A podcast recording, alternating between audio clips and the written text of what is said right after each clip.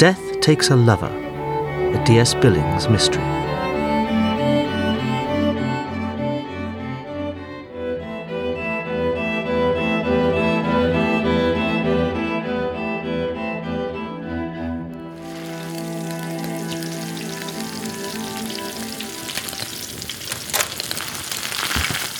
Oh, it's thee, Mr. Billings. What does that think that's doing? Creeping up on people like that. I'm sorry, I didn't mean to scare you. that are too late for breakfast. I don't want any. Should have got up on time if they wanted to eat. We're not like your lazy London folk. We're early risers here, work long days. I don't want any breakfast. I just want to interview you. Interview me? Yes, Well, I got no time for interviews, Maester. I'm too busy. I'm afraid I must insist. Will you sit down, please, Mrs. Pringle, What for? so that I may interview you properly? What dost thou want to interview me for? I just want to ask you a few questions about Grace. Why? You spent a lot of time with her. I'd like you to tell me more about her. What's that old fart been saying? Old fart. Wilcox, what's he been saying about me? Nothing. Has he been painting me black? No. Has he been telling thee how I didn't get on with Gracie? No. Because he's a twisted old liar, is Wilcox. Thou shouldn't believe a word he says. He didn't say anything about you. Uh, Come and sit down at the table, Mrs. Pringle. What did that little tease have to say for us then? Pardon? The little madam who were in that room this a while. You mean Miss Whitfield? Miss Whitfield, my ass. Bella is good enough for the likes of her. She's nowt better than thee and me. I know her family. They're nowt but ordinary folk who live in a cottage in Grosmont. They'd think she'd be happy being adopted by Mrs. Thornton, wouldn't they? But no, all she does is mope about the house with a face like a slacked ass. So, what did she say to you? The little tease. Been mourning the death of Master Roger, has she? Crocodile tears in her eyes, were they? What she said was confidential. I bet she's happy he's dead. Felt her sense superior to him, she did. Her father's nowt but a common carpenter, and she felt her sense superior to Master Roger. There's a rumour going round that Mrs. Thornton is going to make Bella her heiress. They didn't know that, did they? No, I didn't. Well, I'm one up on thee then. Tell me about Gracie.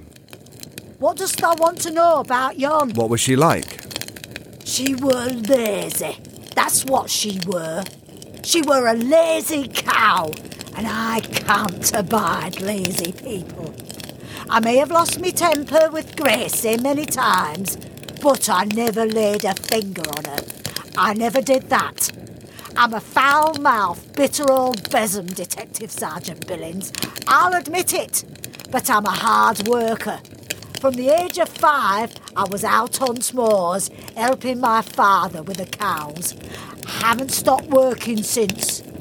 And every penny I earn, I put in a jar. And when my son comes to visit me once a year, I give it to him. He's in Edinburgh, is my Gabriel, studying to be a doctor. I didn't know that, did they? I have a son who's going to be a doctor. Me, who can only read the letters of my own name. I have a son in Edinburgh, studying to be a doctor. oh, but, but that wants me to talk about Gracie, don't they? Well, Gracie's duties were dusting house, cleaning and lighting fires, and doing laundry. To a lot, I'm not saying it weren't. Tis a big house, this, but previous maids have managed it before her. Gracie, though, needed help with everything. Wilcox was forever dusting after her. I swear, sometimes you'd think she were blind, the amount of dust she'd leave untouched. Eventually, he were forced to take over the lighting of the fires, 'cause she always made such a mess of the fireplaces, and she'd end up smoking the whole room. One day, she even set the curtains alight. That woman were a liability, I'll tell thee. She could have killed us all.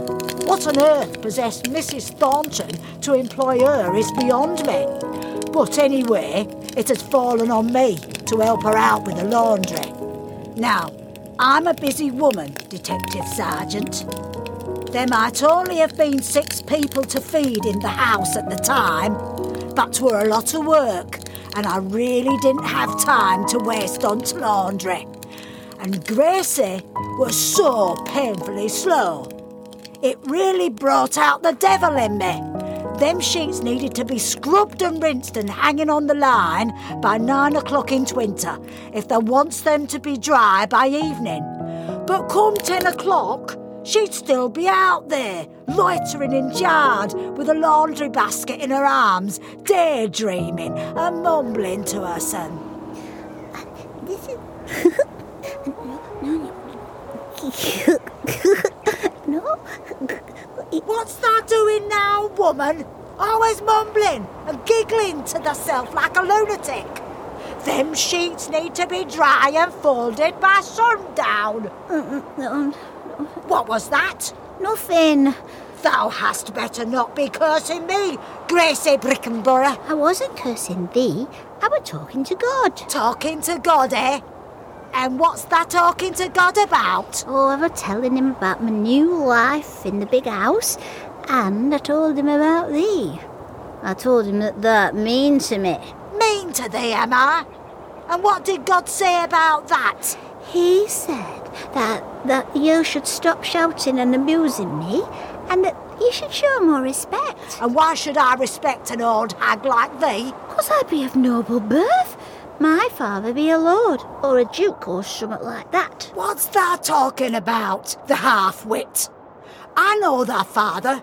Thy father were Tom Brickenborough, who got kicked in bollocks by a horse. That's how that ended up the way that. Oh, that weren't me real father. Me real father were a noble young gentleman with a lovely, friendly face, like Master Rogers. And where's he now then, this noble young gentleman? Left the country to become King of Paris. King of Paris, indeed. That lives in Cloud Cuckoo Land, that does. That should stop daydreaming and do the work Mrs. Thornton is paying thee to do. And when that done with them sheets, I'll show thee something about Master Roger. I'll show thee just what kind of noble young gentleman he is. What did you mean by that? By what? I'll show thee just what kind of noble young gentleman he is. Oh, thou wants to hear about that, dost thou? All right, I'll tell thee. Gracie was besotted with Master Roger. seeing I knew things about him that she didn't. Now, I have a mean streak in me a mile wide. So, one evening after supper, knowing that Wilcox had retired into his parlour with Master Roger, I took her into the corridor, stood outside his room, and peeped through the keyhole. oh, it were a funny sight, it were. We saw everything. Absolutely everything. What did you see? Oh, I can't tell thee that. No, I can't. You have to. Hasn't no bearing on the matter. I'll be the judge of that. I can't tell thee, Mr. Billings. No, indeed, I can't. Well, I insist that you do. What did you see? That really wants to know, does that? Yes. Very well, then. I'll tell thee. But don't let Wilcox know. Master Roger had been ill for some days then, and he weren't one to be ill. He were an active lad normally and couldn't bear being incapacitated. Mrs. Thornton were no good nursing illness, and Bella had no patience for him when he was weak. So, Master Roger would come down to us servants for sympathy. Wilcox was like a father to him. See, a father, a friend, a, a nursemaid, and much more. Oh, So, there we were, Gracie and I, out in the corridor, peeping through the keyhole when we could see Master Roger pacing restlessly by the fire. Wilcox was with him, trying to calm him down by putting his hand on Master Roger's shoulder and rubbing his back. But the master shook him off and continued pacing. Oh, leave me alone, Wilcox. But you must rest, Master Roger. I can't lie down any longer. My whole body is aching. If I lie on my back, my head hurts. And if I lie on my side, my ribs hurt. I don't know which way to turn. I can't walk around either. I'm too weak for that. Wilcox, this damned illness. I don't know what to do with myself. Well, perhaps I. Perhaps I could do something to relieve your agitation. What do you mean? Well, you know, we've done it before. Oh, no, Wilcox. Your face is too rough. Uh, You smell of tobacco. It's too hard for me to pretend. It will make you feel better, I assure you. Very well, then. But use the scarf. The, the scarf. Miss Whitfield's scarf. I have it here. But what shall I do with it? Put it on your head. I don't want to smell you. I want to smell her. I see. How do I look? you look ridiculous. You're making fun of me. No. No, don't don't take it off. I'll unbutton my own trousers this time. You get down on your knees. Try not to breathe so loudly. It's most distracting.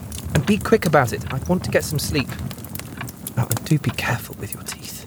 The dirty old devil. I bet they never expected that, did that, Detective Sergeant Billings? Oh, good old Mr. Wilcox, the respectable butler. Why are you telling me this scurrilous story? That's gone all red, that has. Is this true? Aye, it is. That's what they were up to whenever Master Roger went to Wilcox's parlour. And what dost thou think Gracie did when she saw all this happening there? What dost thou think she did? That old spinster. That think she'd be shocked, wouldn't thou?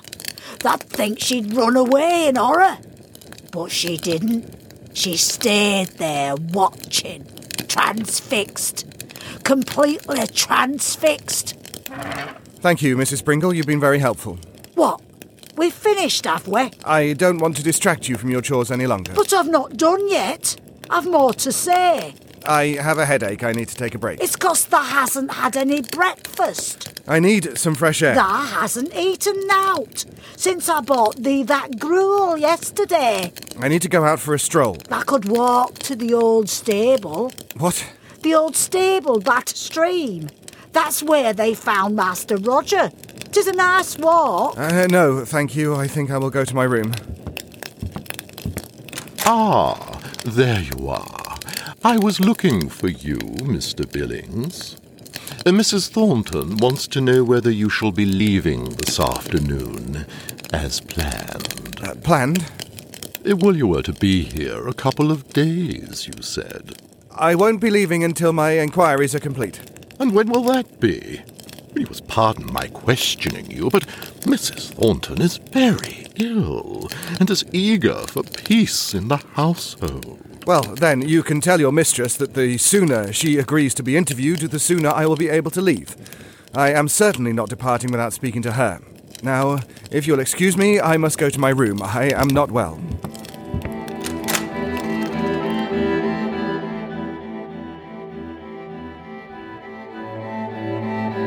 In Death Takes a Lover, the parts were played as follows Billings, David Alt. Doctor and Yardley, Ivan Wilkinson. Wilcox, Andrew Biss. Bella and Matron, Catherine Siggers. Mrs. Thornton, Sharon Grunwald. Gracie, Tanya Rich. Martha and Nurse, Francis Brodie Aldridge. Roger Sean Mendham. Audio Mystery Theatre is free to listen to, but not free to make. If you want to show your appreciation, why not become a patron or simply buy us a virtual cup of Ko-fi? The money will go towards the next Audio Mystery Theatre production. You can find the links to my coffee and Patreon account in the show notes.